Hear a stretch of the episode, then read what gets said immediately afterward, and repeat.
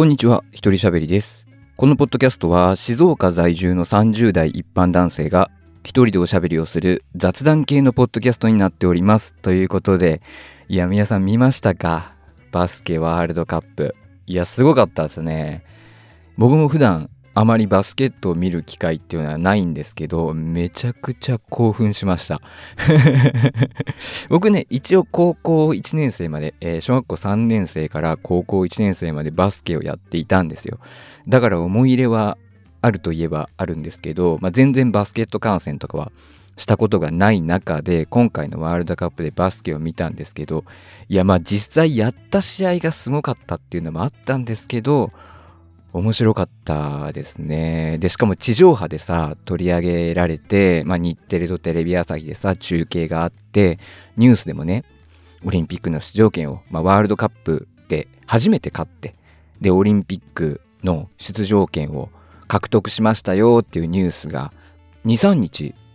やってましたよね。だから僕バスケブームいよいよ来たかと思いましたね。でこのポッドキャストでももしかしたら過去に話したことがあったかもしれないんですけど、バスケブーム、まあ、いずれは来るんだろうなっていうふうに僕は思っていたんですよね。でその根拠っていうのがちゃんと一応あって、それがバスケって実は国内でめちゃめちゃ競技人口が多いんですよ。というか全世界的に見ても競技人口がすごい多いんですよね。まあ、国内だったら多分いちばんかにばんだと思うんですよ。確かバレーも多いんですけど、まあ、バレーかバスケどっちか分かんないですけど、まあいち、にばんくらいの競技人口があるんですよね。なんで競技人口が多いのかっていうと、女性プレイヤーが多いっていうのがあるんですよ。まあ、ほとんどの高校だったり中学だったり、まあ、皆さんが通ってた高校だったり中学に男子バスケ部、そして女子バスケ部もほぼほぼあったと思うんですよ。これ男子野球部はあっても女子野球部があるところって少ないですよね。サッカー部、男子サッカー部はあっても女子サッカー部があるところって少ないですよね。でも女子バスケ部はほぼほぼあるんですよ。っていうのもあって、でまあ、バレーもそうですけどね、えー、バスケっていうのはすごく競技人口が多かったんですね。でその競技人口が多いことがなんでいいかっていうと、まあ、バスケットっていうねスポーツエンターテインメントを見るにあたって必要な土台を持ってる人が多いっていうことなんですよ。まあ、ルールとか何がすごいのかっていうことを、まあ、理解できてる人が多いってことですね。まあ、トラベリングとかダブルドリブルとかそういう抑えておかなければいけないバスケのルール分かってる人、まあ、シュート入れると基本にてんだとかフリースローはいってんだとか、あの線の外側から打ったらスリーポイントになるとかっていうことをなんとなく分かっている、必要最低限の情報を持っているっていう人が日本国民には多い。しかも男性だけではなく女性にも多いっていうのがあるから、この競技人口の多さっていうのはバスケットが流行っていくっていうことに関してすごくメリットだなっていうと思っていたんですよね。だからこそあとはきっかけだけだなっていうふうに思ったんですよ。きっかけ一つあればブワッていくなって、バスケットに興味持ってバスケ見てみるかって思って見せられることができれば一気に流行るなっていう風に僕は思ってたんですよ。そしたら来ましたよね来ましたよ。きっかけがその、まあ、まずねまず語らなきゃいけないのがやっぱりねだいに次スラムダンクブーム、ザ・ファーストスラムダンクがあって、そこから、まあ、スラムダンクが再ブームになってますよね今で。僕らはスラムダンク、まあ僕自身もスラムダンクド ス, ドストライクな世代ではないんですけど、まあ多分今のごじゅう代よんじゅう代、まあ、さんじゅう代後半ぐらいの人が多分ドストライク世代なんですけど、その僕らよりもさらに下の世代、それこそにじゅう代前半とかじゅう代の子たちもスラムダンクっていうものに興味を持ったんですよ。だからもうじゅう代にじゅう代さんじゅう代よんじゅう代ごじゅう代にとってスラムダンクっていうのはもうバスケ漫画といえばの代表格になったんですよね。でこのスラムダンクブーム、だいに次スラムダンクブームが冷めやらないうちに今回のワールドカップがあったわけですよ。しかもまるで漫画のような逆転勝利をに試合で、まあ、最後にねいっしょう、これも結果的に接戦になりましたけどして目標だったパリオリンピックの出場権を得るっていう、もうこの目標達成をしたわけですよね。しかもヨーロッパ勢に初めてワールドカップで勝つっていうこともできて、もうすごいでしょ。こんな面白いゲームをやったらそりゃ興味持ちますよみんな、うん、しかもスラムダンクのブームがあってのね、もうだからすごいですねスラムダンクは。やっぱもうその沖縄アリーナ、ワールドカップの会場になっていた沖縄アリーナでもうだいゼロかんが流れようもんならね、もうみんなおーおーおーおーですよもうあの歌がもう今後この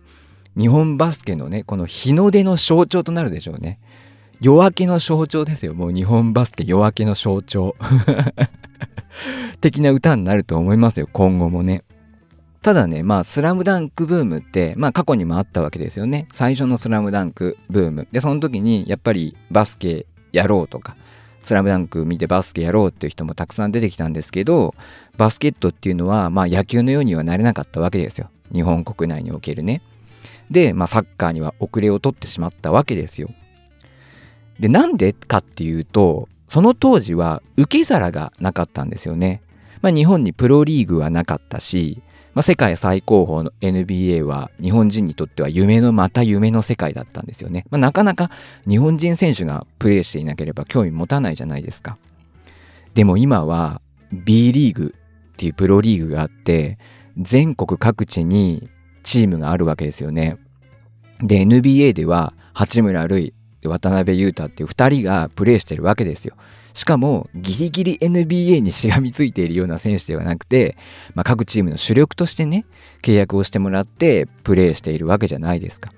でおそらく来年には富永啓生が、まあ、エヌビーエー に行けるかなっていうところまで行ってますよね。だから今回のワールドカップ、そしてスラムダンクブームによってバスケにちょっと興味を持った人たちが次に向かうところっていうのがちゃんと今の日本バスケットには用意されてるんですよ。これが第一次スラム分、第一次スラムダンクブームとは違うところなのかなっていうふうに思っていて、これもまたこの今後バスケが流行っていくであろう要因かなっていうふうに思ってます。うん、バスケブーム来ますよ。もうあとはね、なんとか各チームがさ、まあ、今回の沖縄アリーナっていうのはバスケ専門のアリーナですよね。まあ、今ね多くの B リーグチームが体育館とかでやっぱプレーをしているので、まあ、今後こうバスケットアリーナっていうのが増えてくるともっとバスケがエンタメとして良くなってくるんじゃないのかなっていう風に思うんですけどね。で競技人口が多いっていうところで女性プレイヤーが多いよっていう話したじゃないですか。だからまあ女性でもまあバスケをプレーしたことがある、まあ、それこそ体育の授業とかでさちょっとやったことがあるっていう人も多いと思うんだよね。だから最低限のルールも理解しているし、まあなんとなくどんなプレーがすごいのかっていうのもね分かるっていうことなんだけど、やっぱ今後バスケが広まっていく上で女性ファンの獲得っていうのはすごく大事なことになると思うんですよ。で、まあ、こっからちょっと受け売りになっちゃうんですけど、バスケット観戦にはすごくね女性にもこう見に来てもらいやすい要素っていうのがすごく揃ってるんですよね。で、まずそれが室内だっていうこと。ほとんどの試合、ほとんどっていうか全部だよね。全部の試合が室内で行われるっていうことなんですよ。で、室内で行われると何がいいかっていうと、まず天気を気にしなくていいんですよね。雨の心配がない。雨対策、カッパ用意しなきゃとか、そういうことを気にしなくていい。あと、日焼けをしないね。日焼けを気にしなくていい。で、暑い寒いっていうのもないっていうことで、もうめちゃくちゃ見やすい。うん、もうサッカー観戦だったらそうはいかないからね。雨降りそうだったら雨対策はしていかなければいけないし、夏は暑い、冬は寒い。で、日焼けもね、するし、汗もかくっていうことで、やっぱある程度そのつもりで行かなきゃいけないんですよ。じゃあその天気とか、まあ、日焼けとか、暑い寒いを気にしなくていいとどんなメリットがあるかっていうとおしゃれができるってことなんですよ。まあおしゃれをして見に行くことができるですよね。じゃあおしゃれができると何ができるかっていうと、デートプランに入れられるんですよ。まあデートじゃなくていいんですけど、まあ友達とね遊びに行くとかでもいいんですけど、まあ、その中に入れられるんですよ。バスケだけを見に行くんじゃなくて、まあカフェでしょね、ちょっとカフェでゆっくりしてバスケ見て、その後まあホテル行っちゃうとかその後に映画見ちゃうとか、そういうことができるわけなんですよね。でまあここまで言うと、いやいやいや、例えば野球だって今ね半分以上のチームはドーム球場だし、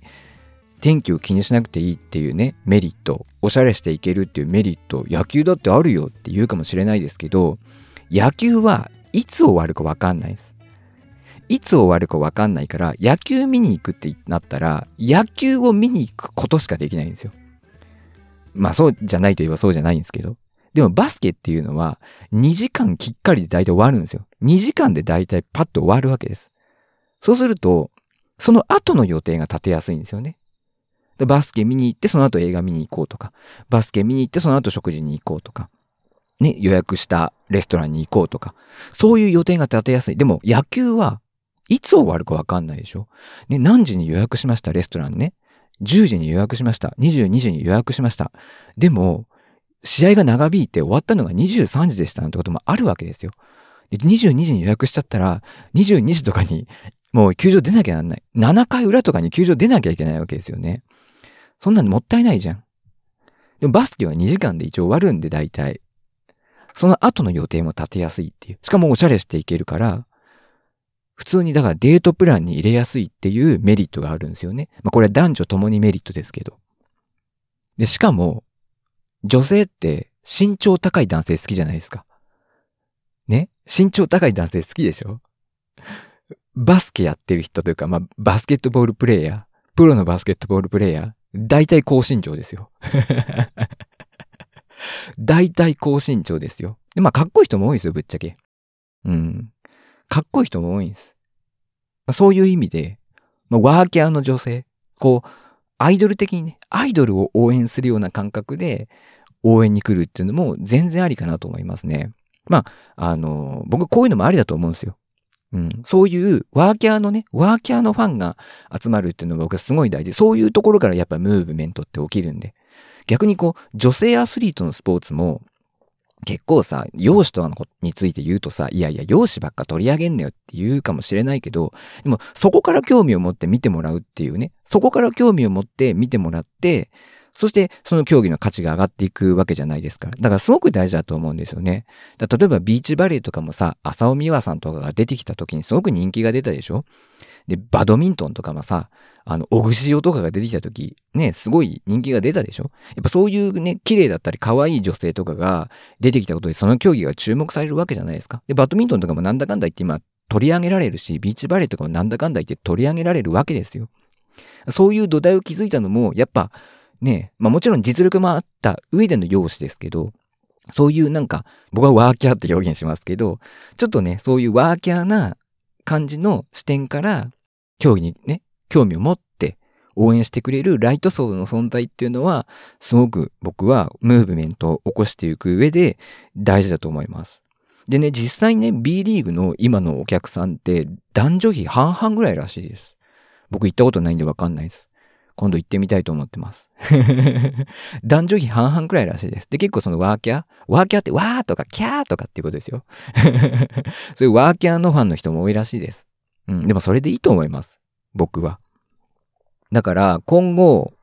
このワールドカップをきっかけにね、ワーキャーのファンが増えてくると思うんですけど、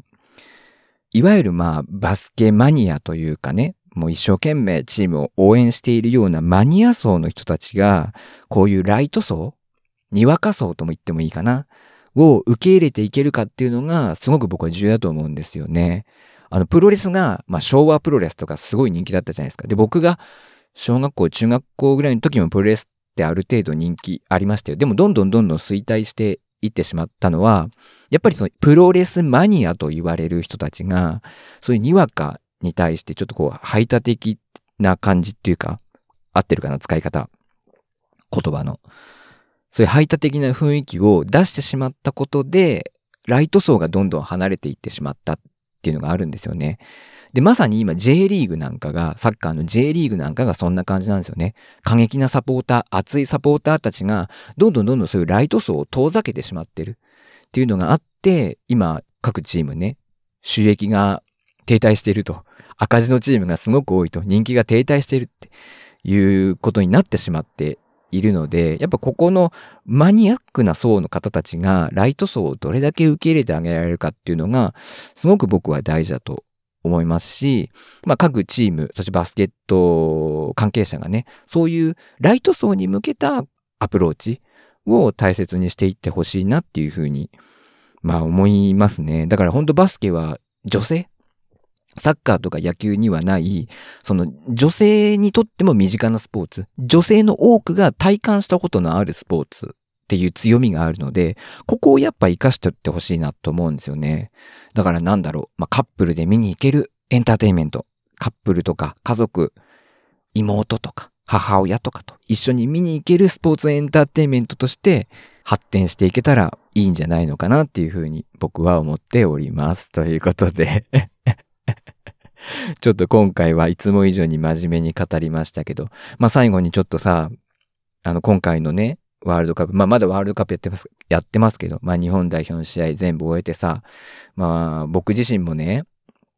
身長ひゃくななじゅっセンチなんですけど、まあ中学校の時とかもっと小さかった、ひゃくろくじゅうはちとかひゃくろくじゅうごとかそれぐらいで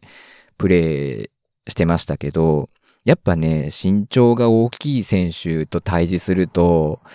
なかなか難しいものがあるんですよね。あのシュートに行ってさ、バチンなんてブロックされるとさ、やっぱすげえショックなんですよ。だから今回ね、河村選手とかめっちゃ点取ってたじゃないですか。いち試合にじゅうごてんとかさ。すげえメンタル強いんだろうなって。で、周り見ればさ、河村選手ひゃくななじゅうにセンチですよね。まあ、決してあの一般的に見たら低いわけじゃないんですよ。日本の男性の平均身長がひゃくななじゅうさん、まあ、ひゃくななじゅうにからひゃくななじゅうさんくらいなんで、低いわけじゃないんですけど、まあ、バスケで見たらもう超小さいわけですよ。そんな中でさ、もうにメートルの選手たちに囲まれてプレーしてるわけでしょ。まあ、僕も、あの、中学校の時かな、に、なんか県選抜の選考会みたいに行ったんですよ。で、当時僕ひゃくろくじゅう多分ななとかはちくらいですけど、行ったら、もうみんな身長高かったんですよね。ひゃくろく、ひゃくはちじゅうはみんなあるみたいで。僕はやっぱほんと小さい部類に入っちゃうわけですよ。やっぱそれだけでも、場違い感を感じたんですよね。たかがじゅっセンチ、にじゅっセンチ違うだけで、場違い感を感じたんですよ。で、ね、今回のバスケワールドカップ見たらさ、にメートル超えの選手たちがうじゃうじゃいるでしょ。ほとんどにメートル超えてるじゃないですか、ヨーロッパのチームなんて。だから河村選手からしたら、さんじゅっセンチ、よんじゅっセンチ違うんですよ。で、場違い感めちゃくちゃすごいと思うんですよ。ほとんどの選手と見上げて喋るわけですからね。だから、相当心が強くないと、あの中ではプレーできないなっていうふうに思いました。とはいえ、やっぱ身長が低いって、やっぱ不利なことであることには間違いないんですよ。やっぱ河村選手も、いくら、ね、ドリブルで相手をかわしてもさ、シュートまでいけないっていうことが多々あったじゃないですか。やっぱにメートルの選手が立って手を上げてるだけでやっぱシュート打てないんですよ。って考えると、やっぱり今後ね、日本にもひゃくきゅうじゅうを超えるようなポイントガード、それこそ本当河村選手のようなスキルを持ったひゃくきゅうじゅっセンチ以上のポイントガードとかがやっぱ出てこないと、本当の意味で世界と対等に戦うためには厳しいんじゃないかなっていうふうに思うんですけど、やっぱ僕みたいな小柄なね、元バスケットプレイヤーからすると、やっぱ河村選手とか富樫選手みたいなひゃくななじゅっセンチぜん後のプレイヤーが活躍しているのを見ると、やっぱ魂を揺さぶられるものがあるんですよね。うーん。頑張ってほしいなって。だから、もっと高身長のポイントガードがね、日本にも出てこなきゃいけないっ